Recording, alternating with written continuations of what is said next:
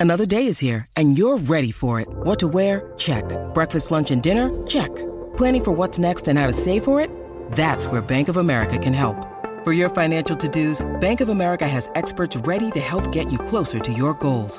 Get started at one of our local financial centers or 24-7 in our mobile banking app. Find a location near you at bankofamerica.com slash talk to us. What would you like the power to do? Mobile banking requires downloading the app and is only available for select devices. Message and data rates may apply. Bank of America and a member FDIC. When you need mealtime inspiration, it's worth shopping Kroger, where you'll find over 30,000 mouthwatering choices that excite your inner foodie. And no matter what tasty choice you make, you'll enjoy our everyday low prices, plus extra ways to save, like digital coupons worth over $600 each week. You can also save up to $1 off per gallon at the pump with fuel points. More savings and more inspiring flavors make shopping Kroger worth it every time. Kroger, fresh for everyone. Fuel restrictions apply.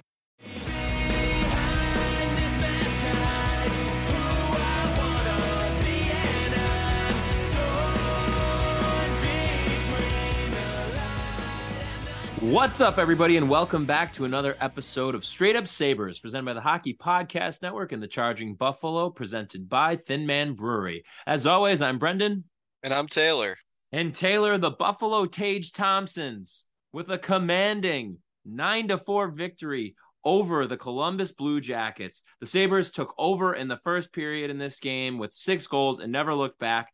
Thompson led the way with a whopping six points, five goals, Taylor, and one assist. And I want to double check this, but I'm pretty sure I just saw that it was all in only 1356 of ice time tonight, which is outrageous. On top of that, Jeff Skinner and Alex Tuch each had four points apiece, and Dahlin and Cozens both had three points on the night. Jacob Bryson had a pair of assists. Jack Quinn also had an assist, and Peyton Krebs scored a beauty of a goal. Very nice to see him break through there. The story of this game, though, folks, Tage Thompson. This man is completely dominating as he has been all year. Same thing as all throughout last year, but really this year it has just gone up to another level. And look no further than tonight for evidence of that. The thing that is so insane about Tage when it comes to his versatility is the fact that he is scoring so many different kinds of goals. When we think about Tage, you know, his his shot is lethal. He has an elite one timer from the half wall. He has incredible hands and can deke through pretty much an entire team's worth of defenders, especially in close and around the net. But he also can carry the puck into the zone and shoot from just about anywhere in the offensive zone and score. He is firmly establishing himself as one of the best goal scorers in the NHL today. He's now up to third in the league in goals, Taylor, behind only Jason Robertson and Connor McDavid. Yeah, it's pretty absurd because he's also fourth in points now. Uh, a, a couple years ago, this is a guy that was, you know, if you you play him a full season, he could get like seven goals, and now it seems like that could be a game for him. I mean, shit, if he played the full game tonight, if he really played like the kind of shift load he would normally have, he probably would have seven goals in that game. Uh, it's it's wild, and now I, I guess you're almost to the point where you have to think: Does he have one of the best contracts in hockey for any non-rookie? I think he does. Absolutely, he does. I mean, I don't think anybody in their right mind can say that they were predicting that he would pop off like this, but the signs were there that giving him that contract was was well warranted. 100%, yeah. Well, we thought the deal was fair. The critics yeah. thought it was a huge risk and or stirred up stupid. We just thought it was a fair deal. I don't think a lot of people thought, "Oh, that's going to look like a bargain soon." Which by the way hasn't even kicked in yet, but man, yeah, it's incredible. And like on the broadcast tonight, they were talking about would you trade Tage straight up for Jack Eichel? And my answer is immediately no. And it's not just an emotional thing. It's mm-hmm. not just a forgetting logistics. Obviously, he doesn't want to be here, Jack. It's forgetting all that. It's not just about that. It's just like at this point, they're close enough as players that you can just look and go, well, contracts, injuries. You know, normally it's not something. there's very few people in the league that you'd be like, oh, I would trade person X for Jack Eichel, mm-hmm. or even consider it. But now it's like, yeah, Tage is one of those guys where you have to be like, well, you got to look at the contract and Jack's injury history. Like it's insane. It's legitimately insane. Uh, and I, I don't know. I don't know what to say about this shit, man. It's wild. This top line, like we we'll talk about, you know, how everyone looks, but like nine goals and so many of them involved Skinner, Tuch, Thompson, and I, Dahlin I would count as an honorary member of the first line since it feels like he's plays so much with those guys. Uh, so many of the points came from them. I think in the first period, only five guys had points on the six goals, even though five of the six goals had two assists on them. Like Skinner had four assists today. Tuch had three points, and obviously Jack Quinn was good today too. And then the biggest news story of the day: Peyton Krebs got on the score sheet for the first time this season. Great to see. Great to see. Well, I think all of this, you know, speaks to a couple of points. And Henrik Lundqvist, he correctly identified the Sabres offense as elite on the broadcast. And I will also, in turn, just correctly identify him as ridiculously handsome still. But yeah, tough take by him on the goalies, though. Correct, correct. I know he's part of the goalie union. Also, but... I completely forgot who it was, but somebody on the broadcast said, "Hey, how about that Jokiharju deal?" and just went on to try and say a bunch of complimentary things. And I was like, I don't think he does any of that stuff. I, I, I really don't look at what Jokiharju as a kind of guy who holds the line and is great in both zones. It, it, that was not exactly my. That sounds uh, like some Rick Tocchet bullshit. Okay, speaking of which, too, I tweeted it from the account, but him doubting Connor Bedard, come on. Like, what dude, did he say exactly about Bedard? He, everybody was like glowing about Bedard and about because they did a whole set. It was a quick segment about like the Bedard sweepstakes and who was at the bottom, and they were showing his highlights and then his stats, and everybody is just glowing, being like, "Yeah, this kid is going to be extremely special." And Talk is just like, I haven't seen enough of him. I uh, I, I don't like know. Like he literally hasn't seen enough. He literally like... said, "I haven't seen enough of him." What is one guy going to come in and save a whole franchise by himself? I don't know well, yet. Obviously not. Well, yeah, but it, again, how these things go, right? Exactly, but it's more the fact of just in any way, shape, or I mean, obviously Bedard hasn't played a game in the NHL yet, but I think we can all agree based on his junior scoring pace that he is currently playing at, which is historic levels, he's going to be like this is generational stuff right now. That this is like going into the McDavid year and being like, yeah, I don't know, McDavid scoring a zillion points a game right now, but I just I, don't think he's there yet. I'm I'm not sold yet. Come on, come on. This time next year, it is going yeah. to be laughable to think of that. Probably. Anyways, yes. though. Anyways, though, back to the point about the Sabres offense being elite we're talking about a top five offense that is not a fluke. Like the Sabres, as we, I, feel like it's this thing now where over the past few years, of course, we've had various streaks. Of course, there's the 10 game winning streak, there's the start to several, several st- strong starts to the season mixed in there within the past couple of years as well. And I think we constantly are having to check ourselves to be like, okay, well, like, this is is this a fluke? Is that a fluke? You know, and looking back and comparing just because of those things the Sabres offense that we're seeing right now, the production that we're getting out of them, the high danger chances that are being created from this team, and the finishing ability from this team all scream elite offense. So, Taylor, what I want to ask you is it too much of getting ahead of ourselves to say that if this team had average goaltending, like, and, and not even saying like, oh, could they be in the conversation? If this team had average goaltending, let's call it, or let's get real wild here. Elliotte Friedman last week, uh, this week had reported that Thatcher Demko is probably going to be made available by Vancouver because they're looking to get into a rebuild. Say when Demko comes back from injury, I think it's in like a month or so, that they make a move for Demko. Say, and his value is pretty low. Granted, they're going to have to pay up, but generally speaking, though, with how bad of a start he's gotten off to this year, his value is going to be low. I think that the player that we've seen the past two years from him, who has had, I believe, an above 920 save percentage in each of the past two seasons, that is the guy who you would be getting and acquiring in this deal because he's still so young. But they bring him in, say, in a move, and say they, I don't even think they necessarily have to go as far as swinging for the fences with a guy like Chychrun because it's going to cost a lot. But let's say that they make some kind of an upgrade to the top four. If it's Chychrun, then I don't think it's any question of what I'm about to say. But let's say that they they do go out and and get one of those guys. Just a guy who is a, a suitable partner for power, maybe in the deal too, like Jokiharju goes the other way. Um, I think with this offense, we're talking about like a real playoff team. Like not like, oh, can they get in? Can they not get in? With how much offensive firepower they have right now, this is the offense that like can get you into the playoffs with the clip that they're scoring at right now.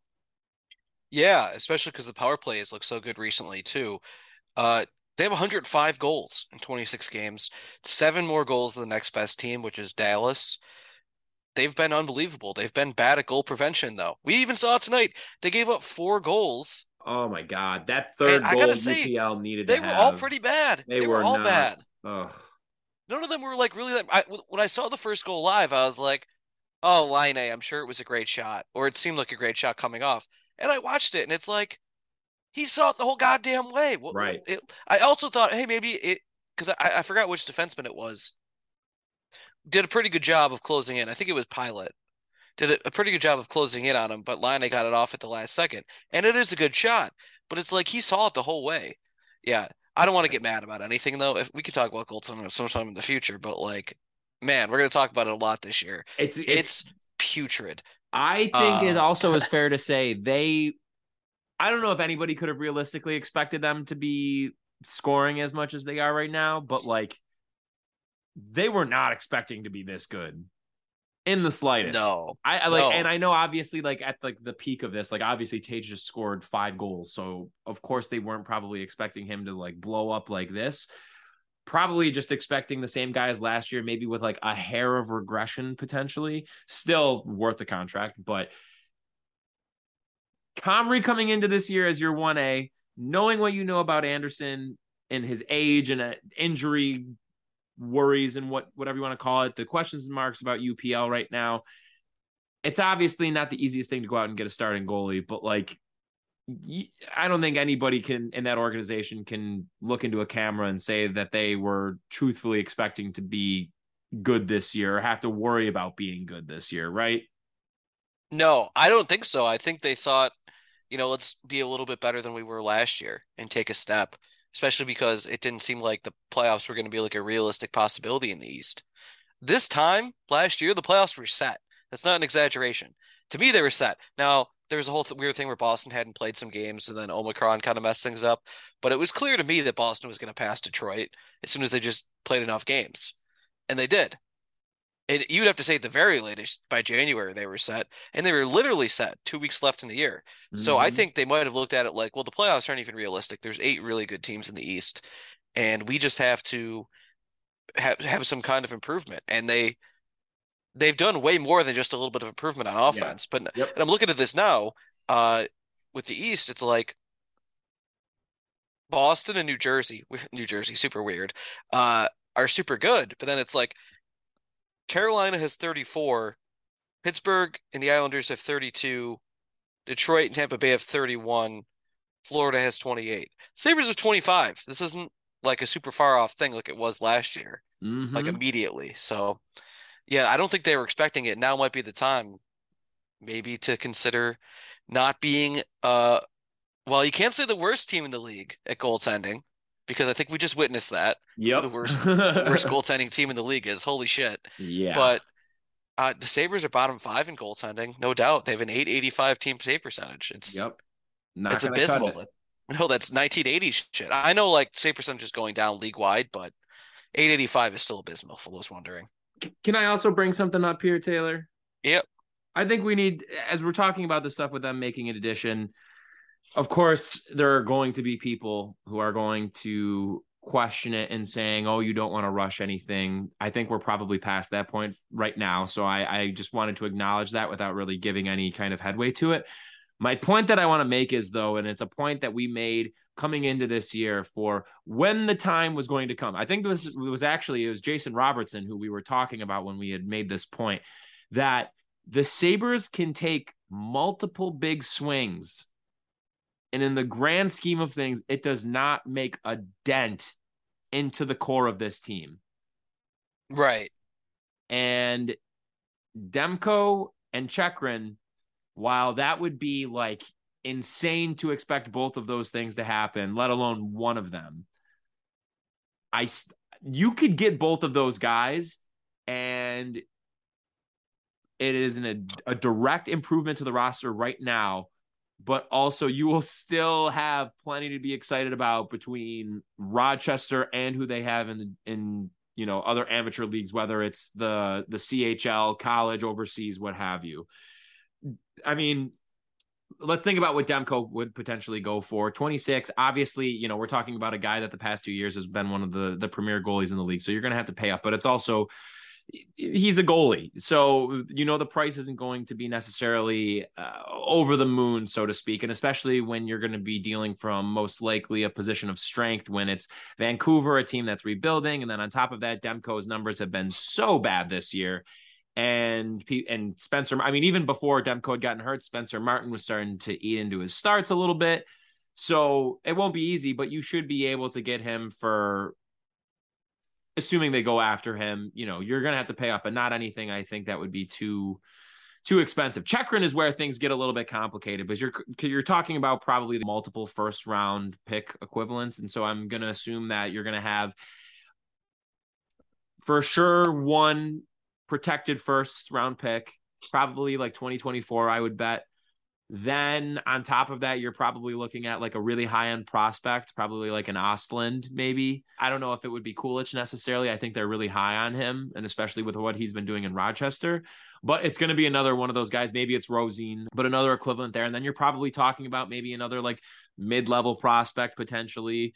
Maybe just to take a shot in the dark, you throw in one of like Portillo or Johnson. They'd want to take a swing at having their negotiating rights so it's going to cost a little bit more there. But again, you're able to make whatever the the case is with those moves. And who knows, maybe even with something like Chychrun, but maybe it's going to cost a little bit more than what I had just described there.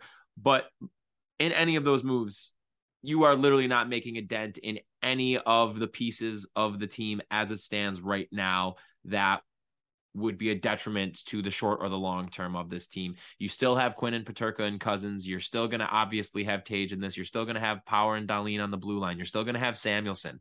You know, like the, the core skeleton, the structure of the team that you are going to need to continue to build around and really just supplement at this point is still going to remain intact. So that is the the beauty of having 22 picks over the span of two drafts. And also on top of that, you have draft capital coming up in the form of three second round picks as well, in addition to your next, you know, few firsts, however many you want to go at, you want to, you know, deal. Obviously, you can't just like sell the farm right away, but there's enough youth here right now that it's not like you're, you know, giving up a ton to go get some win now kind of guy. You're going out there to make a move to get a guy that's going to come in and contribute both now because they're a proven commodity in the league, but also into the future. And I think I think it's time to do that. I think so too. Yeah. I mean, and it's not just because the playoff drought is a million years long. I think there's you really shouldn't waste a year. I think most people agree making the playoffs is yep. valuable for players, uh, especially young players. But even veterans, the Sabres don't have a lot of guys that have played in the playoffs. Jeff Skinner, uh, the the most games of all time in NHL history, someone who didn't make the playoffs yep. ever. I believe it's most all time. At the very least, he's getting close. So I don't know who on the team's played in the playoffs before. Craig Anderson. Did Okposo with the Islanders? Okposo, but got knocked out in the first round, right? No, no, second round. Second round. He he actually was on the Islanders team right before he signed here. He was on the first Islanders team in mm. decades to win a playoff series. Besides that, it was like, good lord, Alex Tuch played with the Knights. Yep. Krebs, I don't think played in the playoffs for the Knights. No, no. so really. there's there's just barely any guys on the, on the whole friggin' roster that have played in the playoffs. It's unbelievable. I mean, Lyubushkin played in the first round. There's not many combined playoff games here. It's a very young team, mm-hmm. and uh, it's it'll be very valuable and it, it'd be great for the fans as well obviously. I I, it goes without saying. Uh yeah I and I think the way they're playing right now they're playing basically playing like a playoff team if they had I don't know 7% better save percentage. Yeah. It'd be a realistic possibility like and they're getting a little bit unlucky in other ways what you would call cluster luck. They have a plus 9 goal differential but they're under 500. They're what 12, 13, and one now. Yeah. So they've been unlucky in that way. But I just read the playoff teams off to you. They're not that far out of it. They're they're out of it at the moment for sure. Like they're not seriously into the discussion, but they easily could be in like a week or two. Have a good couple weeks, they could be right in there. Yep. And Demko is not even just a band aid. Demko is like Demko would be huge. I mean, that's, Demko that's is, your future. Demko is you being able to take as much time as you want to with Levi. I feel like now there's 100%. this expectation where with Levi, he's going to sign at the end of this year. Maybe he gets a couple of games in, and then next year he just is going to go to Rochester. He's going to start there for a year, and then he's going to come up. And if you think about it, how many of and I know Levi's different because obviously, you know, the, the accolades, the stature, how well he's been playing in college. I get that. But is that not also kind of similar to the way that people talked about UPL? Is that also kind mm-hmm. of similar to how people talked about Linus Ullmark too? And it yep. takes a little bit longer. It's a perfect scenario where a guy like that is going to be able to step in and be able to take on an NHL load after literally having only one season of playing professional hockey. And so Demko is the kind of guy where what is he now? 26, I think. Yeah. And he's going to have four more years on his contract after this one. I mean, that's kind of perfect because you're going to get him for assuming he turns it around obviously. The next 3 years are going to still be prime years for him. And maybe then by that fourth year of his contract you're bringing Levi up after Levi gets like let's call it like two full seasons in Rochester. Levi comes up you still have a competent starting goalie and you're able to make that transition so that it happens naturally because think about it. I mean Thatcher Demko is a perfect example of what Levi could end up turning into because Demko, the, the, acquiring Demko would put Levi in the situation that Demko was in when Vancouver had Jacob Markstrom. You know, like Markstrom was the guy there and he was great, but it got to a point that Demko started cutting into the playing time more and more. And it got to the point where it was like, okay, this is the the younger option. And now it's time to hand the keys over to uh, maybe a little bit of a different extent, just given age and everything like that. It's also similar to what Florida was doing with Spencer Knight, where he's been uh, and he's had his struggles. Like last year, he was not that great. Like he had his struggles for the better part of last year. Now, this year, after getting a couple of years uh, i mean he came into the nhl very quickly but after getting you know a couple of years of getting acclimated he's taken over the starting job in florida now and florida is is still killing it and is still florida so that I think just gives you that kind of flexibility as compared to going into the off season and maybe you're making a move for another guy who's maybe a little bit older or maybe somebody who's on the wrong side of 30 for example. Like I don't know Jacob Markstrom even potentially now that he's falling out of favor with Dan Vladar taking more starts away from him. I don't know. I don't think that they, that that's a move that they would make necessarily but you get the point that like going after a guy like Demko now it gives you stability because you're betting on him to one turn around, and hopefully that will allow you to acquire him for a little bit cheaper, just given the struggles that he's had on Vancouver this year. But again, you're getting a goalie who has been a above 920 save percentage goalie the past two years. I like there was a reason why coming into this year, and I know it looks horrible now, but he was my Vezina pick for this year. I thought that he it was going to be his time to shine and step up because I thought that Vancouver was going to be ready with Boudreau, as they had shown themselves to be at the end of last year. But this is a move for now and into the future. I think it's flexibility that it, the flexibility that it gives you just cannot be understated. Hmm. My Vezina pick was Ilya Sorokin, so you're doing all right. I think he's going to win it. Yeah, you're looking pretty good. That's why you're the brains of the operation.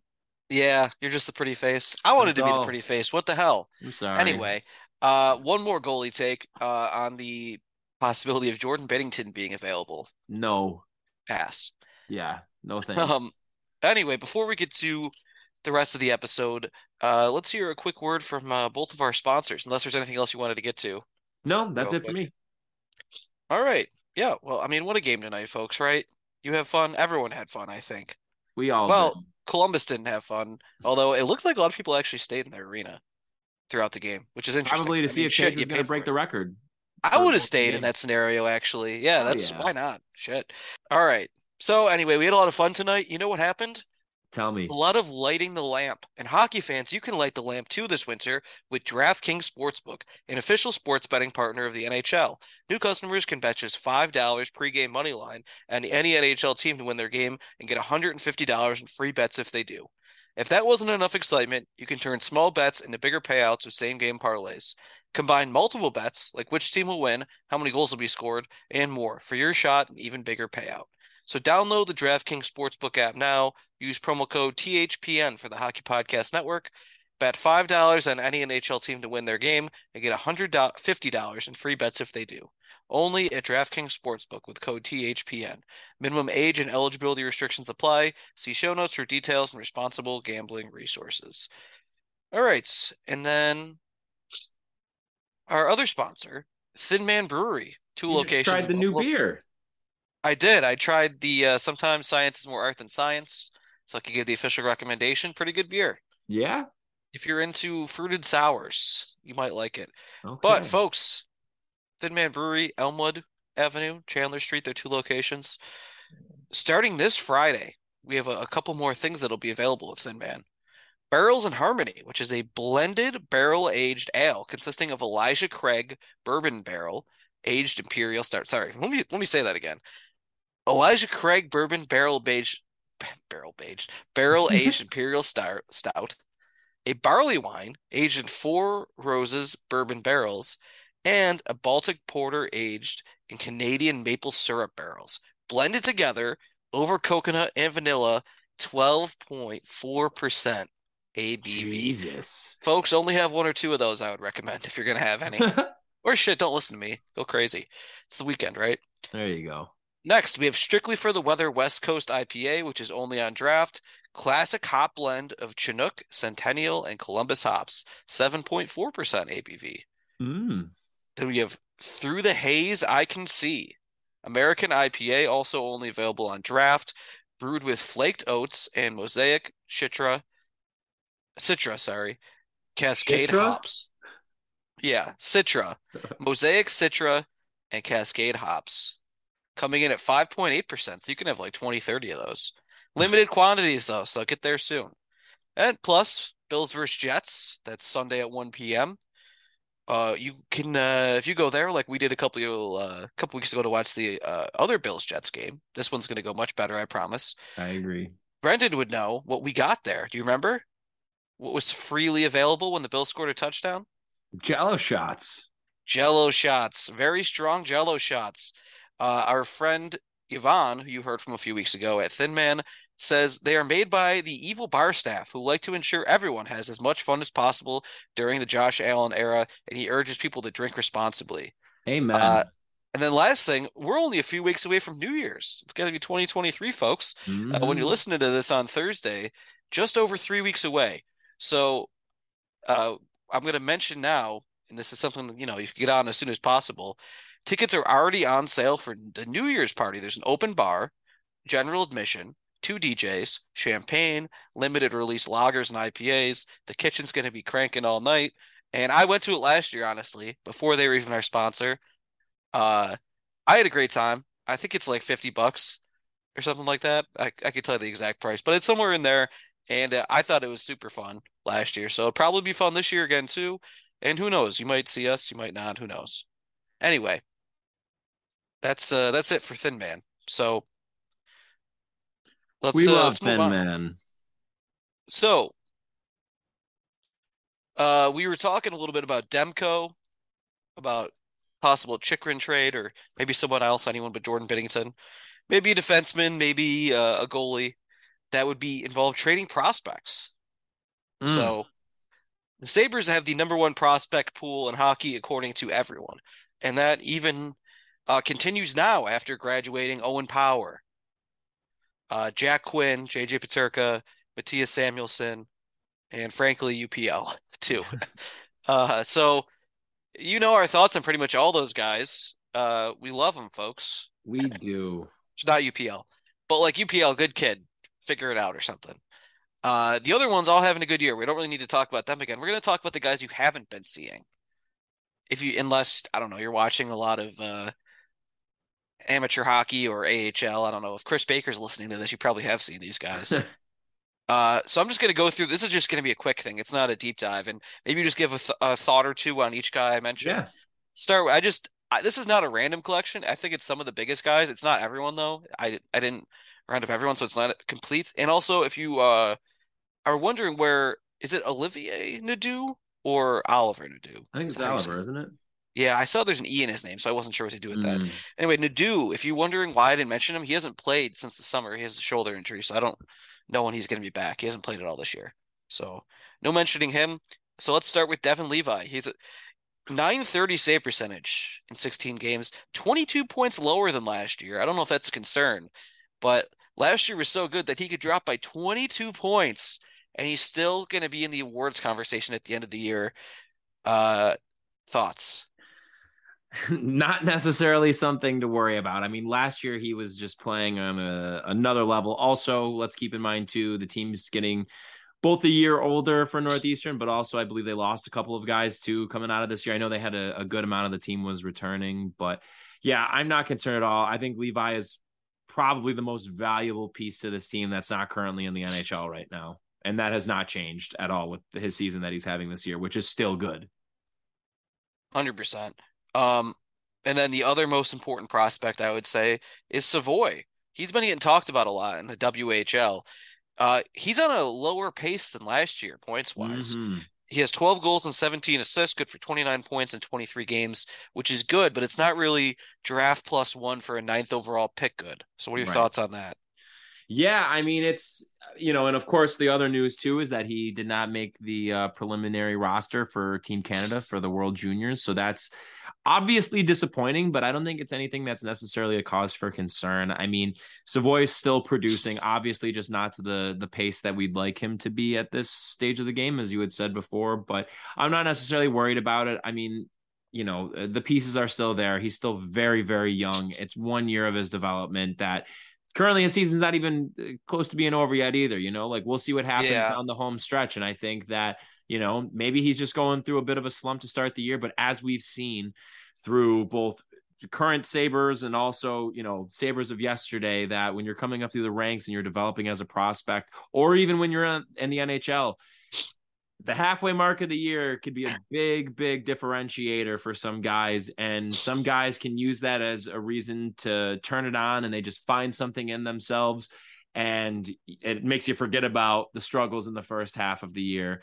And I think Rasmus Dahlin is a guy that comes to mind with that. Sam Reinhart is a guy that comes to mind with that, where you know, let's give it a little bit of time here. I'm not really worried about it. And even if Savoie, oh, heaven forbid, he continues to score at a point per game pace this year, I still will not be, you know, jumping ship or anything like that. So we'll see what happens. Give it some time, and who knows? Maybe getting snubbed from Team Canada is ultimately going to be a chip on his shoulder that he needs to really turn it on. Well, that'll be interesting. Uh, so then I'm just going to do a couple guys at the same time here. The Rochester fellas. Oh yeah. Isak Rosen, draft plus two year. Uh, three goals, 11 assists for 14 points in 20 games. Kulich, five goals, nine assists, and 14 points in 20 games, draft plus one year for him. Mm-hmm. And then uh, Kisakov, three goals, one assist, four points. Actually, I'm going to cut it off there and then we'll mention the other Rochester guy after. Those three, any thoughts? I mean, it's great to see. Like, they've all been coming on a lot stronger lately. I think the thing that's really exciting and not necessarily surprising given his draft profile is that it feels like Kulich is kind of exactly turning into who we thought he was going to be. And one of the things that I think made him so attractive as a pick and where the spot that we got him was his ability to be ready to play professional hockey right now at this age. And he's showing that and then some. His style is very conducive to the AHL and it's going to be conducive to the NHL as well. And so I'm really, really excited to just continue to see him, you know, throughout the rest of the year. I mean, if he keeps producing at the pace that he is and continues to improve, maybe he's somebody who ends up getting an injury call up at some point to reward him for that. Um, Kisakov he has been, you know, continuing to get better as the year has gone on. It's nice to see that these guys are getting a, a run together on a line. It's, you know, I, I can't remember who it was. It might have been Walt or somebody had said that it's kind of the Rochester version of the kid line. But yeah, Kisakov is a, again another one who, even though he's not necessarily one of like the the bigger, sexier names, I guess, among the prospects not currently on the team, he's somebody that I think is going to be interesting to watch and can turn into a really effective depth score for them. And then Rosen was the other one you said, right? Yeah, yeah, I mean, first round pick, obviously from the Philly deal. And again, it, the big thing with him too is that he has a lot more physical challenges than a guy like Kulich does. So seeing him being able to adapt his game, that was the big thing we talked about in one of our season preview episodes when we were talking about the prospects is that the big thing with Rosen is going to be, you know, you're a skilled guy, you're a scorer. How are you going to adapt to the AHL, which is a little bit more physical? And he's been able to do that increasingly as the season has gone on. And then a guy who's been, I think, probably a pleasant surprise so far this year, Rousek. four goals, 10 assists, 14 points in 20 games. Another guy with 14 points in 20 games. Yeah, I, mean, again, Rousek is a guy that I guess probably to a lesser extent than Kisakov, maybe, but maybe not. Maybe pretty similarly are guys that you're just hoping can turn into some depth forwards for you. That I think both of them, their ceiling is maybe they can end up being a, a quality bottom six guy for you, or maybe it's you know, in a they can turn out to be like your 13th forward at some point. You know, at this stage of the game, with the amount of capital that the Sabres have in the form of, of their prospects and then upcoming picks that they have. Really, the big thing outside of those first rounders, the higher name guys, when you're picking in pretty much rounds two through seven, anybody who can get that maybe seems like they're the kind of guy that can stick it in the NHL and or carve out a role for themselves. That's really what you're looking for there, especially as you get further and further into the draft, obviously. And so for the the case of a guy like Rousek, I mean, yeah, if he's able to continue to perform and continue to make himself a prominent contributor to this Rochester team. Again, he's another guy that's worth keeping in mind for maybe a call up down the line too. Again, should injury concerns arise. So really good to see. I, we're I just again the more guys that can turn into NHL contributors, the better, or seeming like it, the better. So let's just keep pumping them out in Rochester, and that's uh, it, it's been really encouraging to see. All right, then we have, uh, I guess, kind of a disappointing one. Uh, Kozak. One goal, two assists, three points in 20 games. Yeah. We talked a lot about him. I I honestly hadn't even thought about Kozak since the uh I, I guess you would say training camp and the, the game we the prospect game we went to. He looked mm-hmm. awesome against the other prospects and then you go to the AHL and he has been non-existent points wise. Yeah. It's really disappointing to see, but again, he's a guy that he's a seventh round pick. And so if he would have stepped in right off the bat, even though he was looking as good as he was last year and in training camp and everything, it would have been pretty surprising to see that from again a guy who was a seventh rounder. It would have definitely been an outlier to say the least. But I mean, he's younger. And again, it, it's a long season. There's still, we're only what, like 30, 40% into the year so far right now, if that. So there's a lot of games left. There's a lot of time, and a lot of these guys too, who are just you know, it, it's to a lesser extent than than Kisakov, but it's a similar thing where, and all the young guys for that matter, they're they're adapting to this new style. For most of them, they were playing in drastically different types of leagues last year versus different competition and and different play styles on the ice and different skill sets and so it's going to take some adapting. And I think in the case of Kozak, he's going to be asked to step up more next year because a lot of these guys, maybe not a lot, but like a, a couple of them very well could be graduating. And he's going to be called upon as a, a second year professional to be able to step into a bigger role. And so let's see how he handles this stretch of the year. I mean, Rochester's been killing it right now. They're seemingly trending towards making the playoffs again. Let's see how these guys look down the stretch when there's a little bit of pressure on the line and they have to play some meaningful games.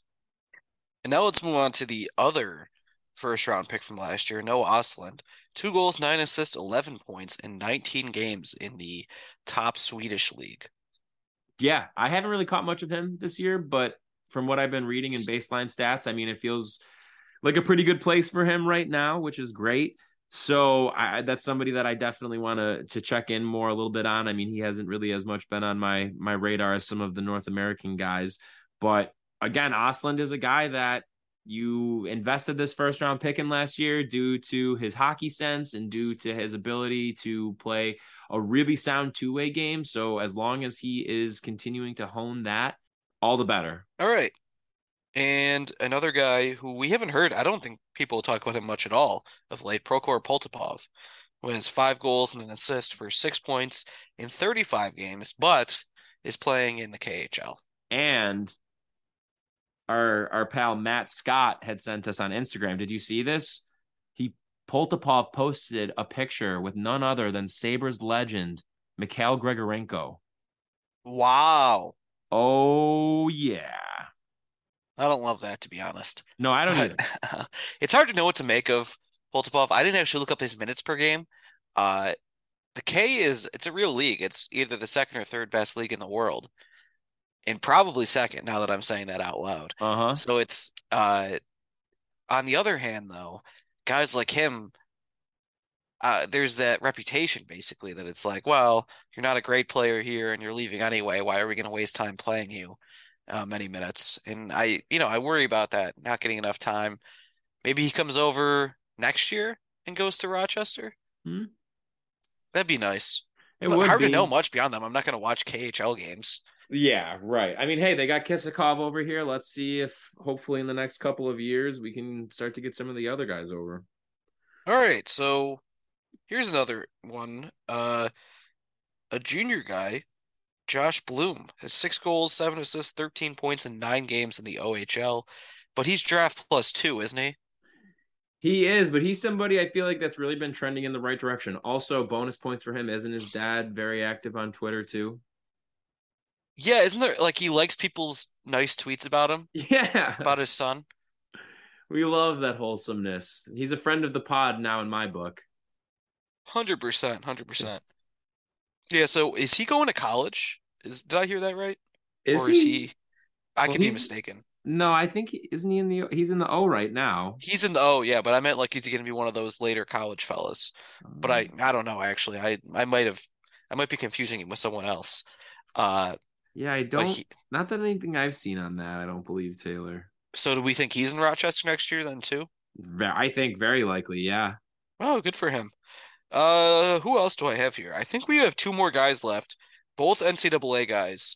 One is there's not much to say about it. It's Ryan Johnson. He has a goal and seven assists for eight points in 18 games. He's never been a big point producer as a defenseman, but people like him anyway as a stay-at-home guy. Uh, he can wait till August 15th and then be an unrestricted free agent. Not true unrestricted free agency, obviously, the the college unrestricted free agent. Weird thing. Right. Uh, but he might still sign, so he's worth keeping an eye on. It, or is he? Do you think he's worth keeping an eye on, or do you think he's gone? I don't think it's necessarily fair to say that he's out the door quite yet until he actually is. I, I don't. Know. I mean, I I would have to think that a lot of it also, maybe not a lot, but at least part of it is going to depend on how the team looks the rest of the year, right? Because you're probably thinking about opportunities that are available, but also if you're in the position of being a college UFA, you probably are also thinking, well, if I'm going to have the option of going somewhere, I could go to like a really good competitive team where maybe they have a spot open or something like that. And so for the Sabres, if they're continuing to score like this and surprise the league, I guess, maybe they do make an upgrading goal, maybe they don't, but either way, maybe they stay around like a 500 team who's just like very exciting and is seeming like one of those teams that's going to be on the precipice of taking this big next step. Maybe that entices him to stay because the opportunity. And the same, I think, could also be said of Erik Portillo in that regard, too. That's the next guy I was going to bring up, actually. Uh, a guy that went back to college that probably shouldn't have. Now it's his his business Yeah. what he wants to do, but the two big things. First of all, uh, I think he he in his first two years he wasn't Levi level good, but he was good enough that he absolutely you could say the next step was the AHL. He had accomplished Yeah. what he should have accomplished in college, and it was time to move on from that. For that example, you're kind of wasting a year Yep. just to dominate in college. And guess Right. what? He's not. He's a 902 save percentage. Not good. And Michigan is not nearly as good as they have been the past two years. Nope. Uh, it's fascinating. 15 games in. I mean, that's not the smallest sample size in the world. This is a guy that you would expect to be building on what he did in the past and maybe even breaking into the 940s. He's at 902. I was shocked when I saw that today. Yeah, it's it's pretty surprising. And again, maybe that lessens his options too. Who knows? Yeah. Yeah, maybe he I mean, to but sign. also though, for, that's the thing when it comes to Portillo and Levi, it doesn't matter because I think he's going to sign. But you look at the goaltending situation here. You have old man River Craig Anderson. You have Eric Comrie, who has yet to prove himself as a starter in the league. I mean, we're only also going off of 20 odd games last year too to think that he can like hack it in the NHL, which like I think he probably can as a backup, obviously, when you put up those kind of numbers, even if it is a short sample size. And you have UPL, who has looked less than stellar. And the fact of the matter is, is that the Sabres won nine to four tonight, and you and I both had to make a point of being like, yeah, UPL letting a couple of really rough goals. All things considered, how could this opportunity not be be any better for him? Like, if you're a competitor for one, like, yeah, you have this grand opportunity in front of you where there's this hole right now in goal for the Sabres when they are this ridiculously high scoring and exciting team. But also on top of that, if you're a competitor, literally probably the most competitive peer that you have is the goalie that's standing across from you that's also trying to win this job. Eh, don't you want to at least try and take it upon yourself to be like, you know what? Let me challenge myself right now. I could be better than this guy. I could be better than Devon Levi, right? I, I, I mean, yeah. I, to me that makes sense. Like that would drive me. Like there's a ton of opportunity here, probably more than anywhere else when you look at some of like the heavier hitters of, of teams out there. I mean, unless he's thinking about going to like, I don't know, where's a, a team that maybe has uncertain goaltending, like Colorado. But even then, like, how long is that going to realistically take for you to get there? And with Colorado having Georgiev right now, like, obviously he's proving that you know you can kind of play anybody competently there, and that's great. But again, you can play anybody competently there. So is Chicago or is Colorado going to be, you know, like a, a, real destination for that, or any of the other these other teams? I mean, what kind of situation could you be looking for that you wouldn't have with the Sabres? Yeah, it is interesting. Aside from like a bigger city and stuff like that, that stuff all matters too. But I mean, in terms of strictly opportunity. Yeah, I wonder. I mean, why did Cal Petersen leave? Yeah. I mean, it did to me. It didn't look that backed up when he was here. There you had Lehner and Ullmark, but like, I, I, I don't know. That would that's maybe he wanted the the shiny bright lights of L.A. By the way, Cal Petersen, AHL goalie now. A lot of people were upset about losing him. Yikes. Yeah, his contract is terrible. There's a lot of that. That's a thing. I think. I think people are like, "Wow, the Sabres suck. They really got to get a goalie," and it's like, good goalies don't get traded during the season a lot. This right. Demko thing could be a gift if it's real, but like, Cal Petersen sucks, and he has a terrible. They got to do it if it's real, right? Like, it's not a matter of them. Yeah. It's not a matter of should they, shouldn't they? Like with Robertson, where it's like, oh, this guy might be on the table. This would be amazing. Uh, what a piece this would be. Like, obviously, Robertson is one of the best goal scorers in the league, like no doubt. But like, it's even similar with like Chychrun too. Like Chychrun is great, and you have a real legitimate need to fill out the rest of that top four because Jokiharju is not cutting it there. And whether it's putting Chychrun on the right or you move Samuelsson to the right with power and you play Chychrun and Dahlin together, whatever. I don't even think that comes as close to the Demko thing because, yeah, premium defensemen are hard to come by, premium scorers are hard to come by, but a goalie of Demko's stature with what could eventually end up being a, a good contract too you know, he's obviously yeah. not playing up to it now, but assuming he's able to get back to being a 920 guy and having goal support in front of him, this just feels like it's a move that, like, if Vancouver is actually putting him on the market and shopping him, you need to get it done. It's not a matter of it being a good idea or not. It is Kevyn Adams' responsibility to get it done because look around the league. Like you said, like these goalies, like they don't become available every day, but also on top of that, who is even that realistic that we would want to move that we think would really move the needle for this team that would be coming up? I, I don't think of any. I can't think of anybody who, who would be available that would actually do it in the way that Demko possibly could. So I think it's a need. I don't think it's we want to do this. I think you need to go and get him. You have the capital to do it, even if you have to overpay a little bit. Who cares? Go get it done. Like get him here. Because also, this is the other thing we have to keep in mind. Levi and Portillo, outstanding prospects. But as is the case with goalies, not a sure thing until they actually are in the NHL and proving it.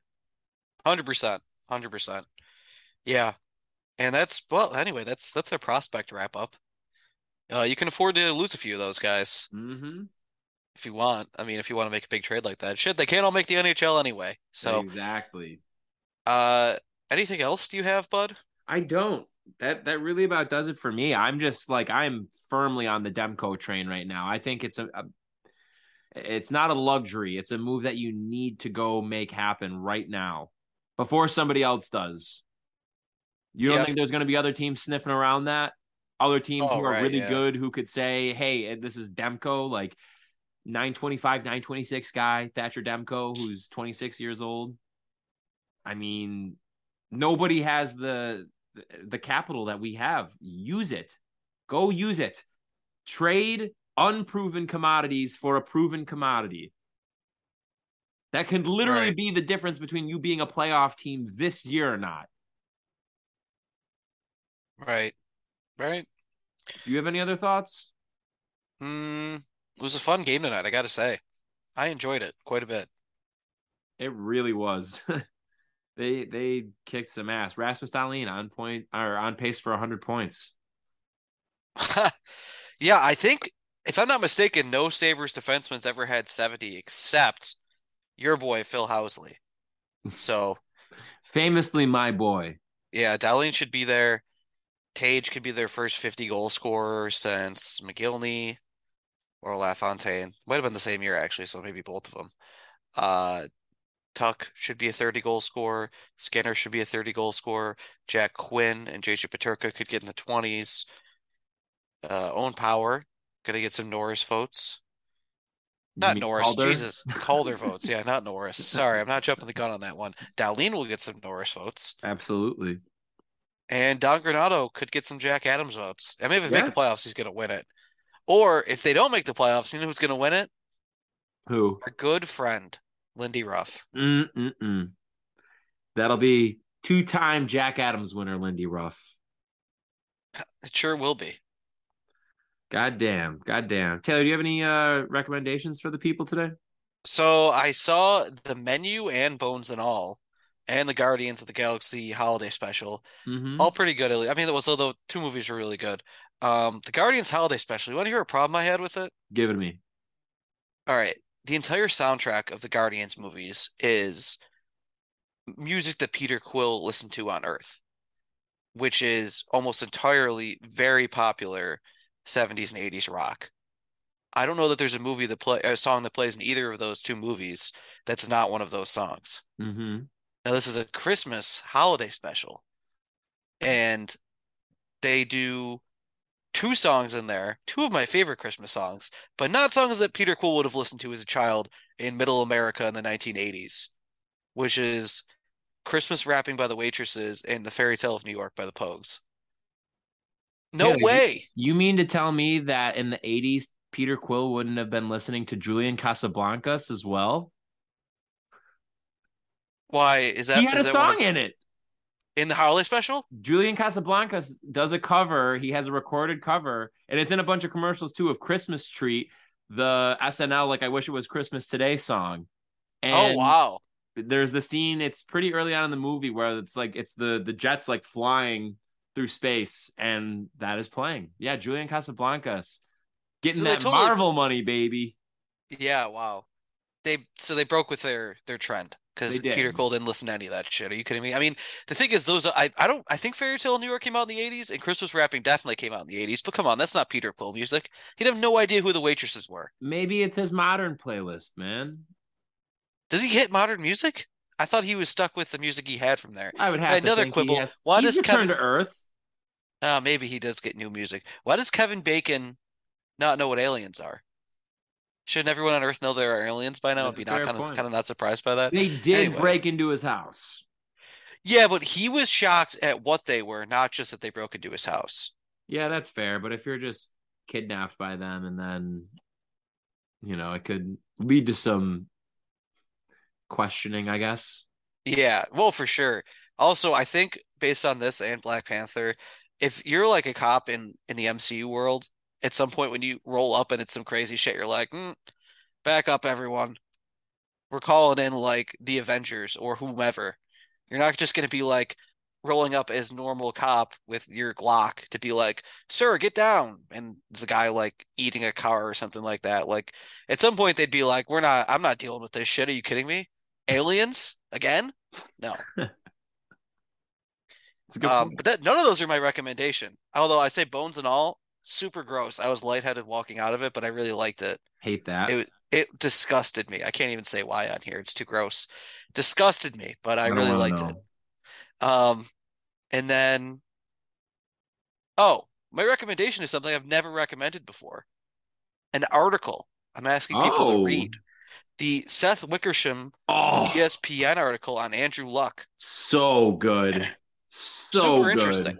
So I always thought uh, everyone pretty much thought Luck retired because he just didn't want to keep dealing with injuries and rehab. Because uh, for those who don't know, he got hurt his fourth season. He got hurt and played hurt most of the year, and then eventually had to sit out, and then basically never got better and had to play the entire 2016 season hurt. Sat out the last game of the year to get surgery, and then that took forever to get better. He had to sit out the entire 2017 season. It was a year plus long process. Worked his way back, and finally, 2018, new coach, good coach, Frank Reich, good coach at the time. New GM, good team. He works his way back into shape, and then hurts his ankle, and then his ankle. That that was a whole other to do. So go as a if people remember, he retired in late August. He retired right before the season started. He was going to have to miss way more time with his ankle, and there's never a timeline that made sense and all that stuff. So I always knew injuries were a factor. I did not realize, or and maybe no one did until this article. Maybe Andrew Luck didn't even know at the time that part of the reason he subconsciously wanted to retire is because he didn't like what football made him mm-hmm. as a as a mm-hmm. person, which is interesting. And not in a like um terrible way that football's for terrible people or whatever, but his he's just kind of not a football kind of guy. Not football, quarterback. He's not really a quarterback. You can't be a quarterback really and be reserved or timid anyway, or like kind of the quiet, thoughtful type that likes books. You have there's a certain kind of guy you have to be. And one of the great anecdotes is that he just ordered dinner for people.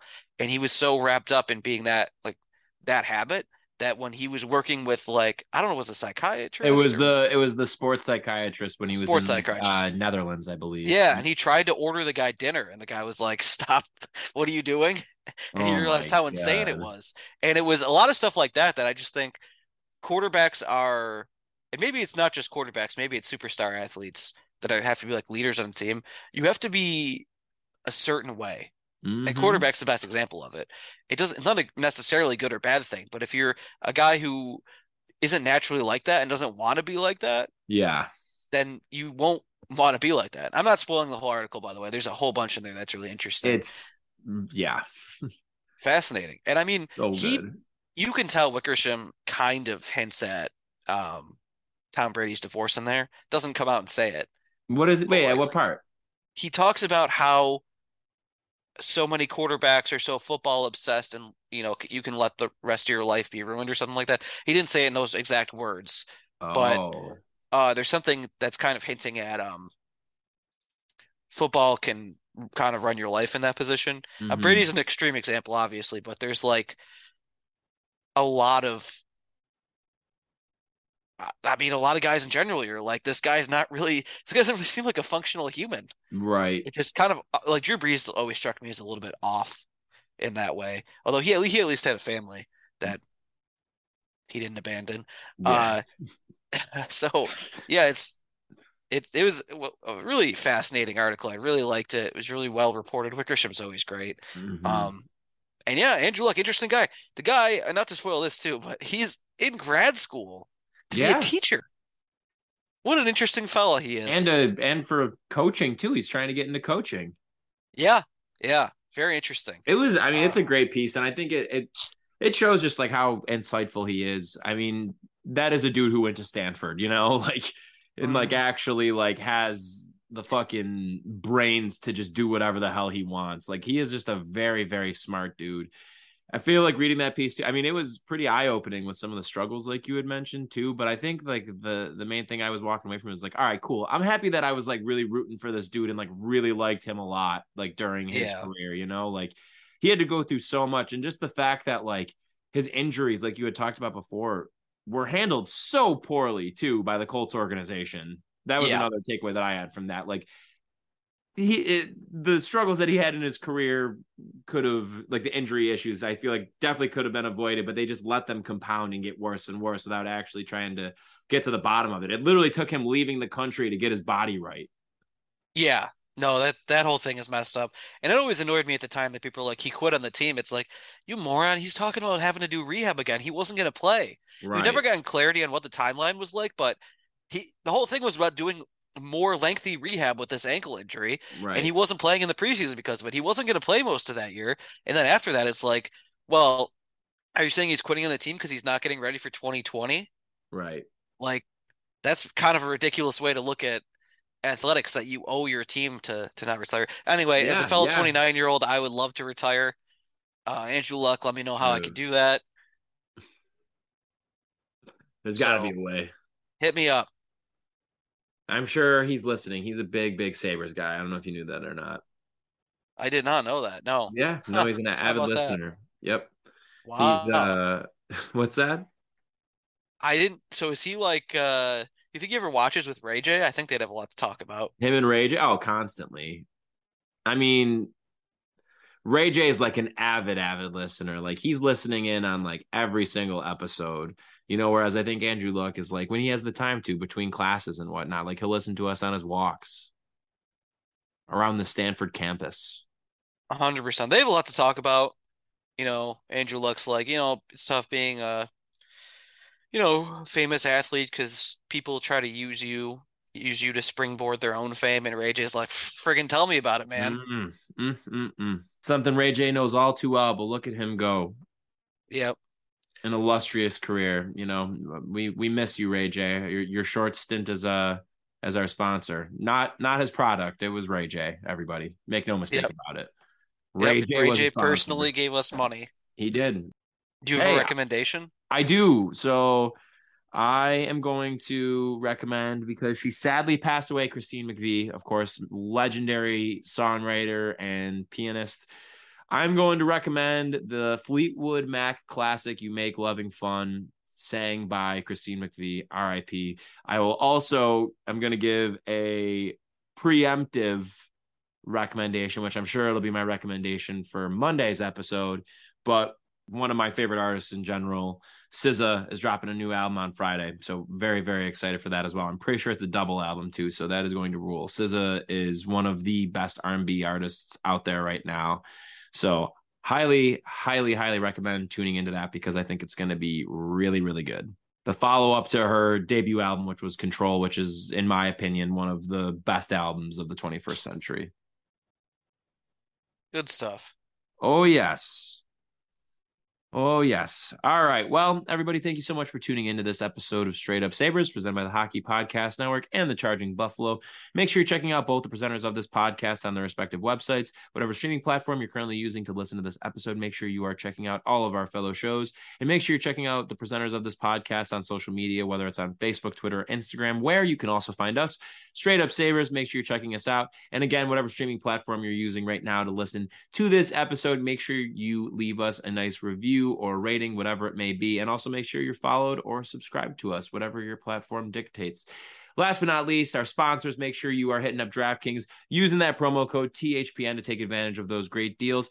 And Thin Man Brewery, whatever you're up to this weekend, go catch the Bills game there. If you're looking to go get some dinner on Friday or Saturday night, or you're looking to go out and grab drinks, either way, regardless of what your plans are, make a stop at Thin Man. You will not regret it. Thank you all so much for tuning in. We'll be back with a brand new episode on Monday. This has been Straight Up Sabres.